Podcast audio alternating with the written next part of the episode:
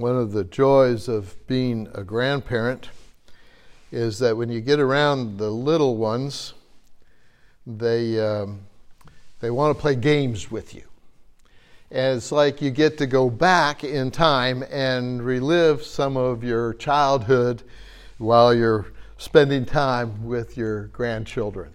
And that's fun, especially when they want to play hide and seek and they're finding places that you know you have to pretend that you don't see them you know and you you're pretending that you're looking everywhere and you know exactly where they are. But you, you're playing along and giving them an idea so that they can actually win and have a chance to feel like you know they they they're a part of what's going on.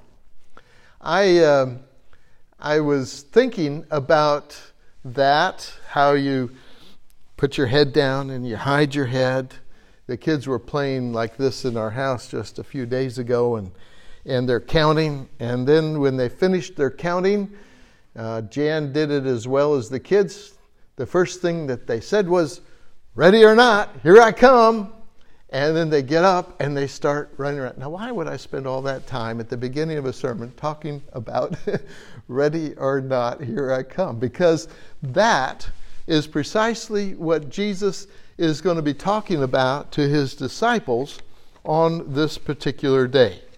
And um, the question that he poses to them, as he poses to us, is Are we ready for his coming? Is there joy or is there fear in your heart at the coming of the Son of Man?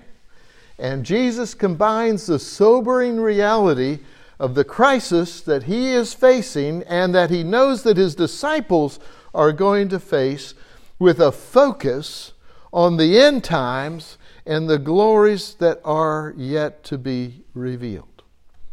And I, I look at that and come back to uh, my text. Now, we're going to be in, in uh, Luke chapter 12, and I'm going to start reading where we left off last Sunday at verse 35 and go through to verse 48.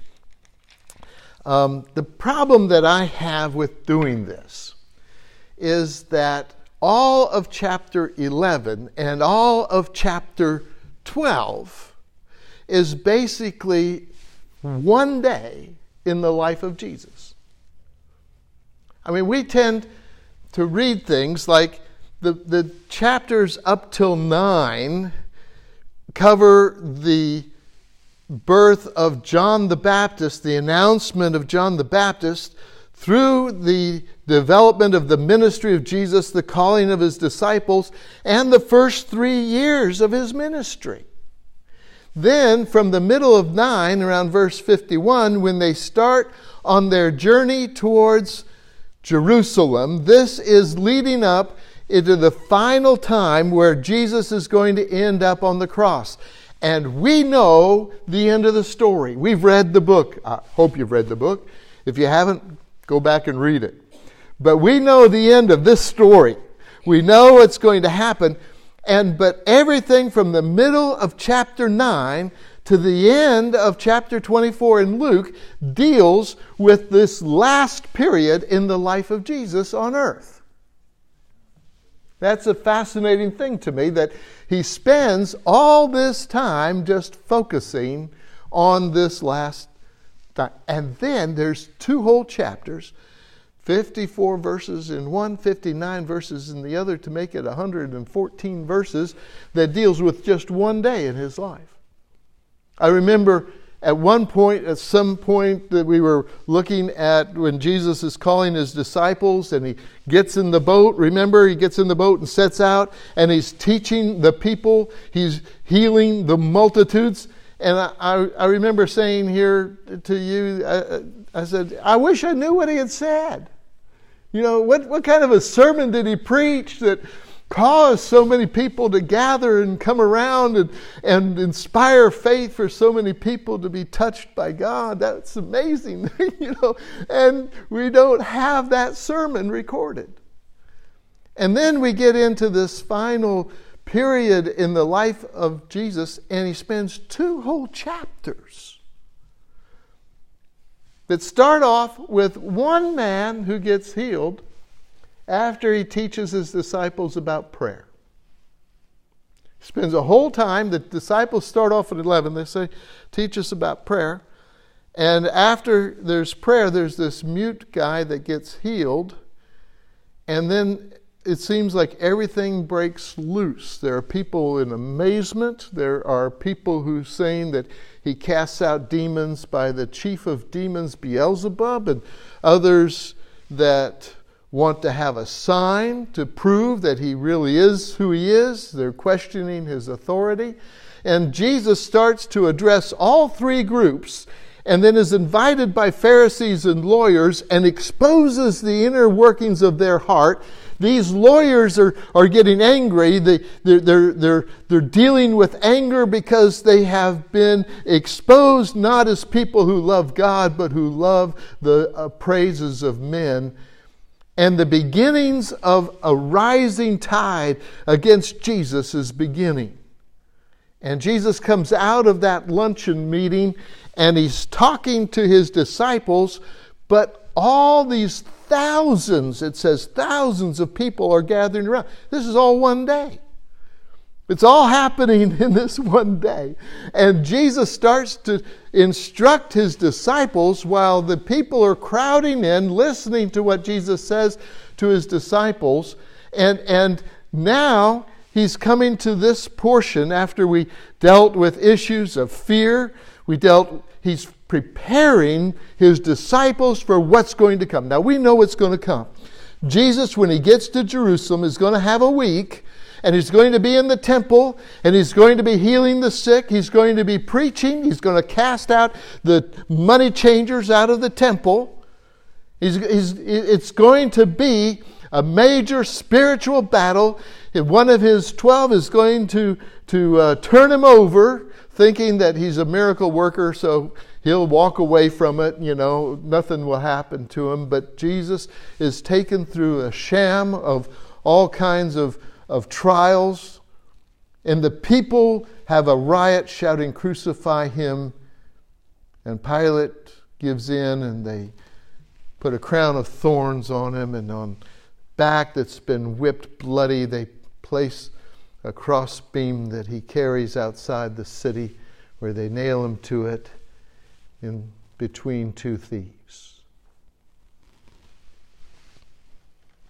We know what's going to happen when he dies, and the people who are his disciples are scattered for faithlessness. They are fearful that they're the next ones in line, and Jesus understands what's going to happen and how the world will react to these that he has been training, and so he is preparing them. In chapter 9, in the Transfiguration, he has already begun to explain to them that the Son of Man is going to suffer many things and he's going to die. He's trying to prepare them for the trials and tribulations and persecutions that are going to come. He's, he's a wonderful teacher. And so the, the whole focus of 11 and 12 is not a focus on the amount of people that are getting healed. He's focusing on the intention of how do I prepare my disciples to live in a world that is full of upset and chaos and perverse judgment and all kinds of things that are going on round about them. He wants them to know a godly way to act and react in the midst of what's about to happen. Though they don't realize, they have trouble understanding what Jesus means by he's going to be delivered up and he's going to be killed. That's not something that they can understand. How can somebody so good as Jesus go through that? He's still telling them important, valuable things that they need to know. And that is interesting because at the end of this, when we pick up on this the next time, he, Jesus is going to turn around and address the crowd that's there. But in the meantime, he is focusing on the disciples. And the disciples have remembered what Jesus taught them in this whole event because as it all came to pass, so when Luke comes back and is researching what needs to go down in, in this record of history that he's sending to Theophilus, he's able to record the things that Jesus had said. And I, am I'm, I'm thrilled to bits. I would have loved to have known what kind of messages Jesus preached that brought about all that great rejoicing dead people being raised and all that stuff that went on and and and yet the things that are written at this point in the in the gospel of Luke are written as well for our benefit in how do we deal and focus with difficulties that face us in the life that we are living. So let's pick up here in verse 34. Luke 12, beginning at, uh, sorry, 35. Luke 12 and verse 35. He just finished talking to them about their possessions and said, Where your treasure is, there will your heart be also. And now, verse 35. Be dressed in readiness and keep your lamps alight and be like men who are waiting for their master when he returns from the wedding feast, so that they may immediately open the door to him when he comes and knocks. Blessed are those slaves whom the master shall find on the alert when he comes. Truly, I say to you that he will gird himself to serve and have them recline at the table, and he will come up and wait on them. Whether he comes in the second watch or even in the third and finds them so, blessed are those slaves. And be sure of this that if the head of the house had known at what hour the thief was coming, he would not have allowed his house to be broken into. You too be ready, for the Son of Man is coming at an hour you do not expect. And Peter said, Lord, are you addressing this parable to us or to everyone else as well? And the Lord said, Who then is the faithful and sensible steward, whom his master will put in charge of his servants to give them their rations at the proper time? Blessed is that slave whom his master finds so doing when he comes. Truly I say to you that he will put him in charge of all his possessions. But if that slave says in his heart, My master will be a long time in coming, and begins to beat the slaves, both men and women, and to eat and drink and get drunk, the master of that slave will come on a day when he does not expect him, and at an hour he does not know, and will cut him in pieces and assign him a place with the unbelievers. And that slave who knew his master's will and did not get ready or act in accord with his will shall receive many lashes. But the one who did not know it and committed deeds worthy of a flogging will receive but few, and from everyone who has been given much shall much be required, and to whom they entrusted much of him they will ask all the more. Lord, bless your word to our hearts. May we understand it and apply it to our lives. In Jesus' name. Well, you can see where I got this ready or not. Here I come. it's like Jesus is waiting in heaven and he's waiting for the right time. And whether we're ready or not, He will come. He will return. As a matter of fact, the angels, after the ascension, said to them as they were standing staring up into heaven where Jesus had disappeared up into the clouds, He said, Why are you standing there with your mouths hanging open? Don't you know that this Jesus is going to come back in the same way that He left? Now, the truth is, you and I, as well as the people who are listening to him, have no idea when that's going to be. whether He comes to get us in terms of us dying and being ushered into His presence, we don't even know when that day is, even though we have an appointment. And none of us are going to be late to that appointment. It's one appointment we're all going to be on time for. It is appointed unto man once to die. That's what the scripture says in Hebrews. After that comes the judgment. Now, here we go. When Jesus sits down and he tells his disciples, when you see all the struggles that are going on, the temptations and trials that you're facing, I want you to lift up your eyes and look to the things that are yet to come. Your focus needs to be where your heart is and set your heart on things above. It says in Colossians, where Christ is seated at the right hand of the Father. We need to set our passion and our desires upon the things that God provides and not on the things of the flesh and the things of the world. There is a world of difference between our passion and desires that are full of greed for the things that only this world has and whether we're investing our lives in the things that are eternal. And he's just finished talking to them about the importance of eternity. And now he turns around and he says, We need to have a clear understanding of our future. I, I know it's kind of funny, but when people come up to me and they say, How are you doing? And several did this morning, they said, How are you doing? Meaning, we know you went through that operation and we're wanting to know how you are. They were serious. It wasn't just a, a form of speech that said, Hey, you know, a lot of us say, How are you? And we really don't want to know. We just, that's because it's something that you say. It's not something that you really want to imply. Don't ever do that to a German, by the way, because if you ask a German, how are you, they'll probably tell you. And it might take a while, but they will take the time.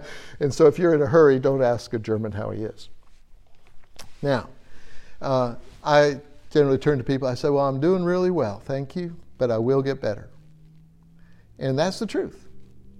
One of these days, I'm going to shed this body. I'm going to put on a new body. And the new body that I put on is going to be just like the body that Jesus has. It's going to be eternal. It's not going to fade away. It's not going to get sick. It's not going to be having any kind of of troubles or carry ons, and every tear is going to be wiped away. I want to tell you, when we put on the new body and we spend eternity in the presence of our Heavenly Father and His angels and all the saints that have gone on before us, oh, what a glorious day that will be! I'm excited about it. It's going to be better than anything this world could possibly offer, any one of us. And the reason why we look towards the future is because it gives us hope that the virtue that we share today, when we are being abused and our lives are being torn asunder, regardless of who does it, the truth is God will be faithful to the one who is faithful to Him and we will spend eternity with him. Now get a load of this. This is, this is incredible within the culture that they're living in. Jesus actually says to them, He says, You be ready, be alert, get ready with your lamps, be inwardly ready for my return whenever it happens. When the Son of Man comes back, you don't know when it's going to happen, but live your life in readiness. Live your life in readiness. Guess what happens when he shows up? It says, Blessed are those slaves whom the master shall find on the alert when he comes.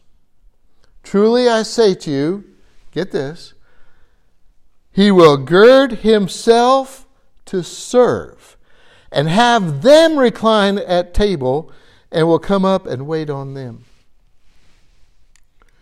The Lord of Lords, the King of all kings, the Creator of the universe, says that when you enter into my presence and you have been faithful with the things that I have entrusted to you, I, I will come and serve you.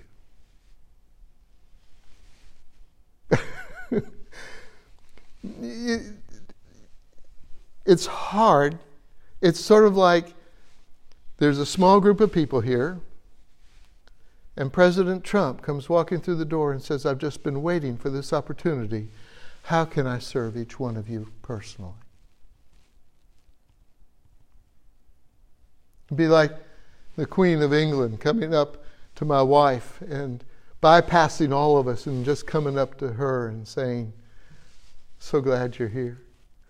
What can I do to serve you? I mean, that's the one who has her subjects serving her. I mean, this is, this is back to front. And Jesus has just made a statement that it is going to be worthwhile for you to remain faithful in spite of all the difficulties that come your way because not only am I going to remove your sins, but my joy at your presence is going to be made full when we're gathered together again. I, I'm reading this and I'm struggling with the consequences of that. I know that Peter had trouble when Jesus wanted to wash his feet at the Last Supper. How am I going to respond when the King of Kings and the Lord of Lords wants to serve me? How will you respond when he wants to serve you? The, the dynamic of this here is, is something that I'm finding difficult to grasp, but it lets me know something about the scope of the love of God that He has in the midst of all the troubles that you are going to face. That He hasn't forgotten about you and that it's going to be worthwhile once you've survived. I'm sorry, I'm, I'm laughing because that is a day I have trouble trying to comprehend. I'm certainly grateful for all those that have gone on before that are rejoicing in that. Particularly, you know what I am rejoicing for? All those aborted babies.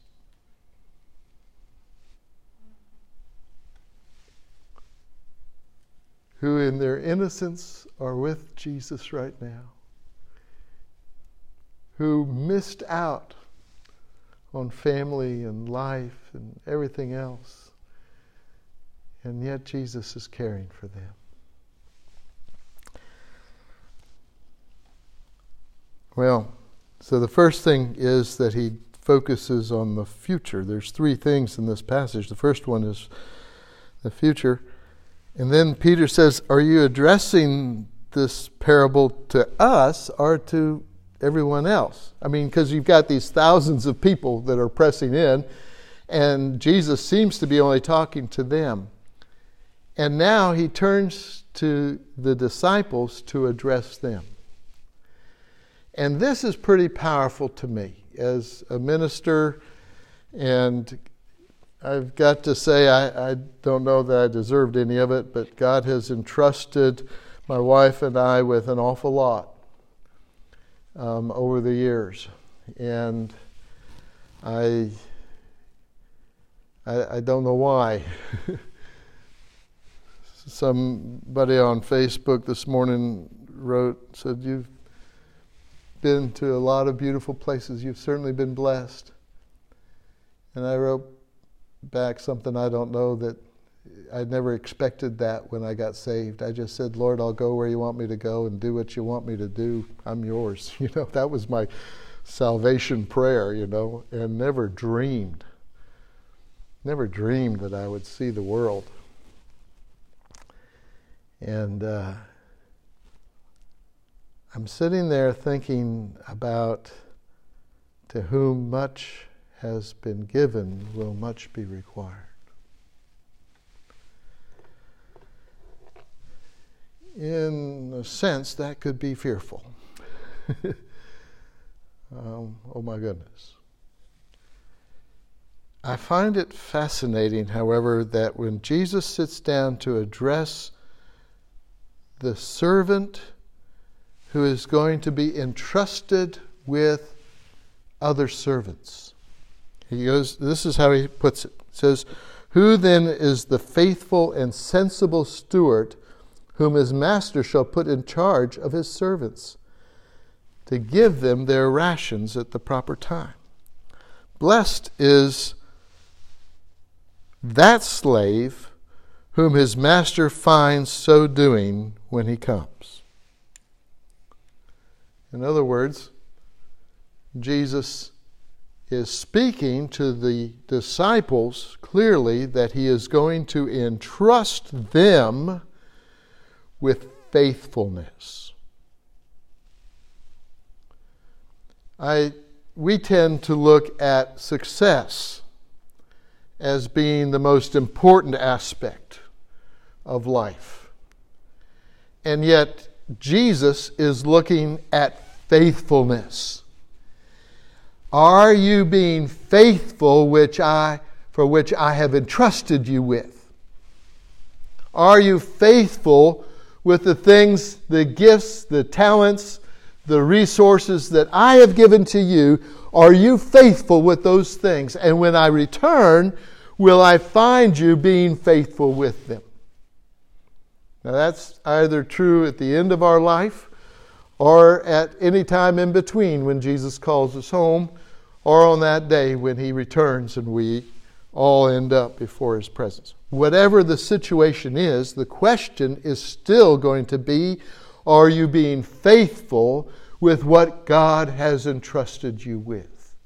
And in the particular aspect of what these disciples have to deal with is are they being faithful in providing food, rations to the other slaves?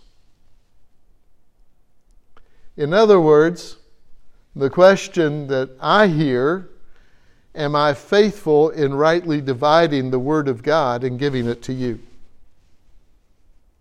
that becomes something that I have to deal with, me, not you. I have to deal with that. Have I been faithful in, in my study? And have I been faithful to share what the Word of God says with others who are hungering for righteousness and truth in their own lives?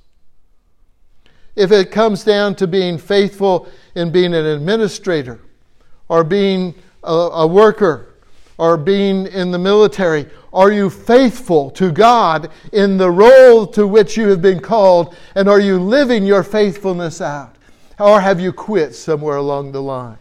And he addresses those who start off and say, Well, it doesn't look like the master is coming back anytime soon. And he starts to beat the slaves. Woe, woe, woe to the preacher who beats up his people. A shepherd is not there to beat up on the sheep. He's there to care for the sheep. See what I'm saying? When he looks at these people, he says, You don't abuse the people whom God has entrusted into your care. You don't do that. You don't go around. Now, this is interesting because he has just talked about the rich ruler, the rich guy who was going to build a bigger barn and was going to eat, drink, and be merry, you know, and he didn't realize that he was going to die that night. And now he uses the same terms right here for the abusive steward who says, Well, I'll beat up my, my other slaves, make them serve me. And then he goes on to say, Well, I'm just going to eat, drink, and get drunk because he's not coming back. I'll get away with it. And you don't. So, in the midst of this future that we're looking at, the faithfulness that is going to be rewarded, there is also the fear that he's pointed out that you need to be fearful of the one who judges you after death not the one who kills your body. See, he's tying up what's going on in both chapters 11 and 12. He's, he's pulling it all together. He's still dealing with the issues that we should not be afraid. We have someone who will provide for us. We don't need to worry about any of the provisions that are coming our way. And he's reminding them of that. Don't put your hope in what other people, your manipulation of other people is going to provide for you. Put your faith, your hope, and your faithfulness in God. It's an incredible, incredible structure of looking at future, looking at faithfulness, and looking at overcoming fear of those who would abuse the authority given to them. How do we make sure that we don't fail in being faithful and are ready for the future? it's by keeping our focus on the things that are eternal. I don't believe in the statement that says you are so heavenly minded that you're no earthly good. I don't believe that. I believe the one that has their focus on Jesus returning and knowing that they're ready at any time for Him to show up are going to be the ones who are going to be the most faithful in serving others in this life. They're the ones who have understood the love of God for other people and find ways to share that love in a real, personal, and powerful way. You see, the, the love of God is not just for us, but it's to go through us to others. I am astonished at how careful Jesus is preparing his disciples for future difficulties that they don't know anything about and he promotes them in ways to say it is worthwhile to remain faithful in the face of adversity. The future that God has prepared for you and me is worth it. And we don't want to abuse the opportunities of a future with Him by mistreating one another here and now. That's pretty powerful, isn't it? Especially when Jesus knows the kind of persecution that he's about to face right now. And he knows the results that are going to happen to his disciples. And he finds it important not to just teach them on prayer, he finds it important to teach them on how do I remain faithful in, the spite of, in spite of opposition? How do I remain faithful in times of distress and trouble? Isn't it interesting that he teaches them those things and he doesn't teach them how to preach? He doesn't teach them how to heal the sick. He doesn't teach them how to raise the dead. He says, Oh, those things will all happen if you're going to be faithful. I, I find that fascinating. The things that we place value on and want to learn about, Jesus seems to find other things that are more important. That if we maintain our focus on who the Father is and how we live in the power and presence of the Holy Spirit, those things will happen. It's, that, it's just part of part and parcel of what we've received. It's not something that we need to study and, and learn about. But these things, being faithful, loving, caring of our neighbors, that's powerful stuff. And he puts that at the forefront, knowing that that is going to be one of the most difficult struggles that they're going to have to face. He's preparing them. The beauty, thank you, Peter, when he says, Is this just for us or is this for them? I'm going, Yay, it's for me too. thank you, Jesus. You want us to be ready when you come. We don't want to be in the not part of here I come ready or not. We, when Jesus says, Here I come, we want to say, Welcome, Lord. Welcome. Amen. Lord Jesus, we want to thank you that your word begins to prepare us and tells us that there are things that we need to do to remain faithful. There are things that we need to look forward to in the future, things that we don't fully grasp right now, but we do know that what you have promised is far greater than anything that we could imagine or think. We know that your promises are true and they're amen. So don't allow us to lose hope, but that we remain faithful in the hope knowing that those who have gone before us to their reward have been those who are models to us that we too can go and achieve the same reward. We thank you that these are not just empty promises, but that what you promise, you do. You are faithful above all else. And we thank you that you are creating the same kind of faithfulness in our lives. In Jesus' name, amen. Amen.